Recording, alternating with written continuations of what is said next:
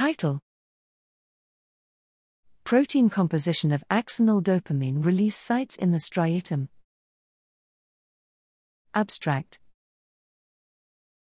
Mechanisms of neuromodulatory transmission in the brain remain ambiguous.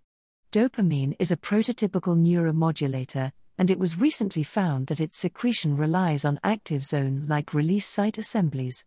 Here, we use in vivo biotin identification, iBioID, proximity proteomics in mouse striatum to isolate dopamine release site proteins enriched over the general dopamine axonal protein content. Using three bait proteins, we identified 527 proteins that fall into several synaptic protein classes, including active zone, calcium regulatory, and synaptic vesicle proteins. We also detected many proteins not previously associated with synaptic exocytosis.